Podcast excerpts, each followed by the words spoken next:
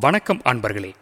செய்வோம் மேலாண்மை என்ற தலைப்பில் இந்த வலைவொலியை வழங்குபவர் சேலம் மாவட்ட ஆசிரியர் கல்வி மற்றும் பயிற்சி நிறுவனத்தின் முதல்வர் முனைவர் எம். செல்வம் அவர்கள். மங்கோலியாவின் செங்கிஸ்கான் அவர்கள் தன்னைத்தானே ஒரு இனக்கூட்டத்திற்கு தலைவர் என அறிவித்து கொண்டவர் நண்பர்களே. எனவே அவரை நாம் தான் தோன்றி மகாராஜா என்று கூட அழைக்கலாம். இவர் வந்து அந்த மேலாண்மையை புகுத்துவதிலும் படைப்பாற்றலை ஒரு பயனுள்ள வகையில் பயன்படுத்துவதிலும் மிகப்பெரிய ஒரு வல்லுனர் என்றுதான் சொல்ல வேண்டும். பொதுவாக உண்மையாலுமே செங்கிஸ்கான் படிக்கவே கிடையாது. செங்கிஸ்கான் வந்து ஒரு நாடோடி. ஆனால் அலெக்சாந்தர் ரோம பேரரசை விட அதிகமான நிலப்பரப்பை ஆண்டிருக்கிறார். இது எப்படி சாத்தியம் என்று பார்க்கும் பொழுது இதற்கு முழு முதற் காரணம் செங்கிஸ்கான் அவர்களுடைய படைப்பாற்றல் தான் என்று சொல்ல வேண்டும். கிரியேட்டிவிட்டி அவருடைய கிரியேட்டிவிட்டியோடு சேர்ந்து மேனேஜ்மெண்ட்டும் சேர்ந்ததால் அவர் பெரிய பெரிய விஷயங்களை செய்து முடித்தார். போர் நுணுக்கங்களை அறிந்து கொண்டே இருத்தல் தொடர்ந்து அதை கவனித்து கொண்டே இருத்தல் தந்திரங்கள் செய்தல் சாகசங்கள் செய்தல் சூழலை அறிதல் போன்றவை அவருக்கு ஒரு கைவந்த கலையாக மாறிப்போனது.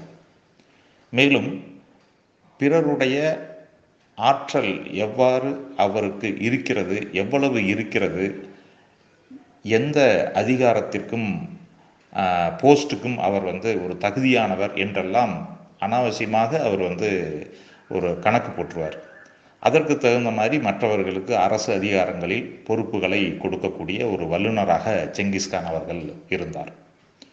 போர் வீரர்களை விட போரில் வெல்ல வியூகங்கள் தந்திரங்கள் சாகசங்கள் முக்கியம் என அறிந்திருந்தார். தற்போதைய நாம் மேலாண்மையில் வந்து பார்த்திங்கன்னா பிளானிங் அப்படின்னு சொல்கிறோம் ஸ்வாட் அப்படின்னு சொல்கிறோம் strength weakness opportunities and threat என்ற ஒரு பகுப்பாய்வை மேலாண்மையில் பயன்படுத்துகிறோம். அதற்கு அடுத்ததாக நிறைய திட்டங்களை வகுக்கிறோம் புதுமைகளை புகுத்துகிறோம். இது எல்லாமே அவர் வந்து பண்ணி பார்த்துட்டார். அவ்வளோ மேனேஜ்மெண்ட்டில் தற்போது என்ன நடைமுறையில் இருக்கக்கூடிய வழிமுறைகளை ஜங்கிஸ்கான் அவர்கள் அப்பொழுதே தன்னுடைய போருக்கு இதை எல்லாமே வந்து பயன்படுத்திட்டார். இதை எப்படின்னு நம்ம வந்து பார்க்கலாங்க. ஒரு போரில் போரில் வந்து அவர் எப்படி வெற்றி பெறாரு என்ன மேனேஜ்மெண்ட்டை அவர் வந்து பயன்படுத்துகிறாரு அப்படிங்கிறது தான் இந்த வலைப்பதிவினுடைய நோக்கமாக இருக்கிறது. இப்போ அவர் வந்து பார்த்திங்கன்னா ஒரு போருக்கு ஒரு நாட்டிற்கு வந்து செல்கிறார் என்றால் அவர் வந்து அந்த திட்டம் வகுக்கும் போதே ரொம்ப சரியாக வகுக்கிறார். இப்போ எதிரி நாட்டிற்கு நாம் செல்ல வேண்டும் போருக்கு செல்ல வேண்டும் என்ற ஒரு கணக்கு இருக்கும்போது அது இடையில் வந்து பாலைவனம் வருது அப்படின்னா அவர் வந்து ரொம்ப பிளான்டாக வந்து அதை கிராஸ் பண்ணுவார். அந்த பாலைவனம் எப்போ வந்து குளிர்காலமாக இருக்கிறதோ அப்பயே அந்த பாலைவனத்தை கடந்து போகிற மாதிரி திட்டம் தீட்டிடுவார். அப்போ ஒரு பாலைவனத்தை குளிர்காலத்தில் கடக்கும் பொழுது அங்கே வந்து பார்த்தீங்கன்னா புற்கள் இருக்கும் அதனால் குதிரைகளுக்கு உணவு கிடைக்கும். தண்ணீர் குறைந்தளவு இருந்தாலும் குதிரைகள் அதை வச்சு சமாளிச்சுக்கும். நல்ல ஒரு காற்று வீசும் ஈரப்பதனமான காற்று வீசும். அதனால் வந்து வீரர்கள் வந்து களைப்படைய மாட்டாங்க. இதை எல்லாமே கம்ப்ளீட்டாக வந்து கால்குலேட் பண்ணுவார். அதே மாதிரி ஒரு போருக்கு போகும்போது அந்த போருக்கு முற்றுகை இட தேவையான ஜாமான்கள் இயந்திரங்கள் இதெல்லாம் வந்து எடுத்துக்கிட்டு போக மாட்டார்.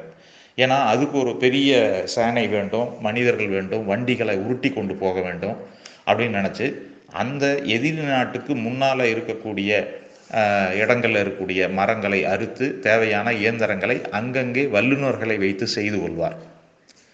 அதற்கு அடுத்ததாக இவர் அப்படியே போயிட்டே இருக்கும்போது இடையில எதிர்வடக்கூடிய நாடோடி இனக்கூட்டங்களை நண்பர்களாக்கி கொண்டு அவர்களையும் அப்படியே வந்து கூட்டிகிட்டு போயிட்டே இருப்பார். போரில் வந்து சேர்த்துக்குவார். அதற்கு அடுத்தது ஒரு பொ எதிரி நாட்டை வந்து நெருங்குறாரு அப்படிங்கிற இடத்துல வந்து பார்த்திங்கன்னா என்ன அந்த எதிரியினுடைய பலம் என்ன? பலவீனம் என்ன அப்படின்ற மாதிரி பார்ப்பாரு. ஆப்பர்ச்சுனிட்டிஸ் போகும்போது இனக்கூட்டங்களை வந்து நண்பர்களாக்கி கொள்வது மரங்களை வந்து இயந்திரமாக மாற்றிக்கிறது அந்த மாதிரி ஆப் என்னென்ன ஆப்பர்ச்சுனிட்டிஸ் இருக்கோ வாய்ப்புகள் இருக்கோ அதை எல்லாமே வந்து போருக்காக பயன்படுத்திக்குவார். பயமுறுத்தல்கள் இருக்குது இப்போ பாலைவனம் அது வந்து கோடை காலத்தில் கடக்க முடியாது அப்படின்னா அந்த பயமுறுத்தல்களை வெற்றி கொள்வதற்காக குளிர்காலத்திலே அவர் வந்து கிராஸ் பண்ணிடுவார் பாலைவனத்தெல்லாம்.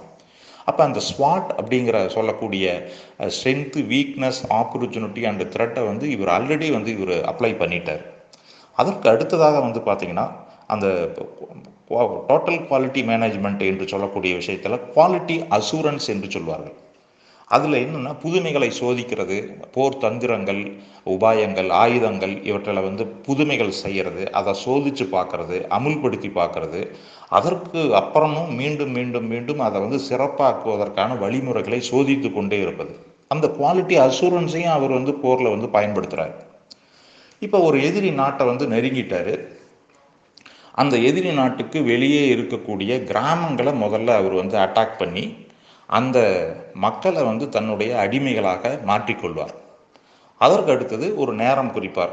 அவங்களாம் எடுத்துக்கிட்டு அடிமைகளாக மாற்றிக்கொண்டு அந்த எதிரி நாட்டினுடைய அந்த அரண்மனைக்கு வெளியே இருக்கக்கூடிய விஷயங்களில் அவங்க சற்றுமே எதிர்பார்க்காத நேரத்தில் போய் முற்றுகையிட்டுருவார். அப்படி போகும் பொழுது அந்த குதிரைகளினுடைய வால்களில் மரக்கிளைகளை கட்டி விடுறதுனால அந்த மரக்கிளைகள் பூமியில் அப்படியே தேய்ச்சிக்கிட்டு போகிறதுனால புழுதியை கிளப்பிக்கிட்டு போகும். அப்போ எதிர்பாராத வகையில் ஒரு திடீர் முற்றுகை இடும் பொழுது அந்த புகை மண்டலம் இதெல்லாம் பார்க்கும்போது அந்த எதிரி நாட்டு மக்கள் வந்து குழம்பி போவார்கள் அச்சப்படுவார்கள். அங்கே போய் முற்றுகை விட்ட உடனே உடனே வந்து அட்டாக் பண்ண மாட்டார். கொஞ்ச நேரம் டைம் கொடுப்பார். என்ன அங்கே நடக்குது போ போகுதுன்ட்டு. அந்த சூழல் புழுதியை கிளப்பிட்டு வர்றது எல்லாமே நிற்கிறது அதே மாதிரி இவருடைய படை வீரர்களுக்கு முன்னால் அந்த எதிரி நாட்டுடைய மக்களை தான் முன்னால் நிறுத்தி வச்சிருப்பார்.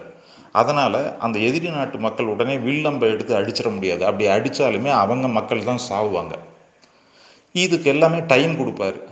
ஒன்ஸ் அவங்க வந்து போர் தொடுக்க வேணாம் சமாதானமாக போயிடணும்னா அப்படியே வந்து சமாதானம் ஆகிடுவாங்க அதுக்கு டைம் கொடுப்பாரு. அப்போ என்ன அர்த்தம் அப்படின்னா அங்கே வந்து தேவையில்லாமல் அவங்க சமாதானமாக ஆகக்கூடிய நேரத்தில் நம்ம போர் தொடுக்க வேணாம். போர் பண்ணணும் அப்படின்னா இவருடைய வீரர்கள் வந்து சாவதற்கு வாய்ப்புகள் இருக்குது அதெல்லாம் தடுத்துக்குவார்.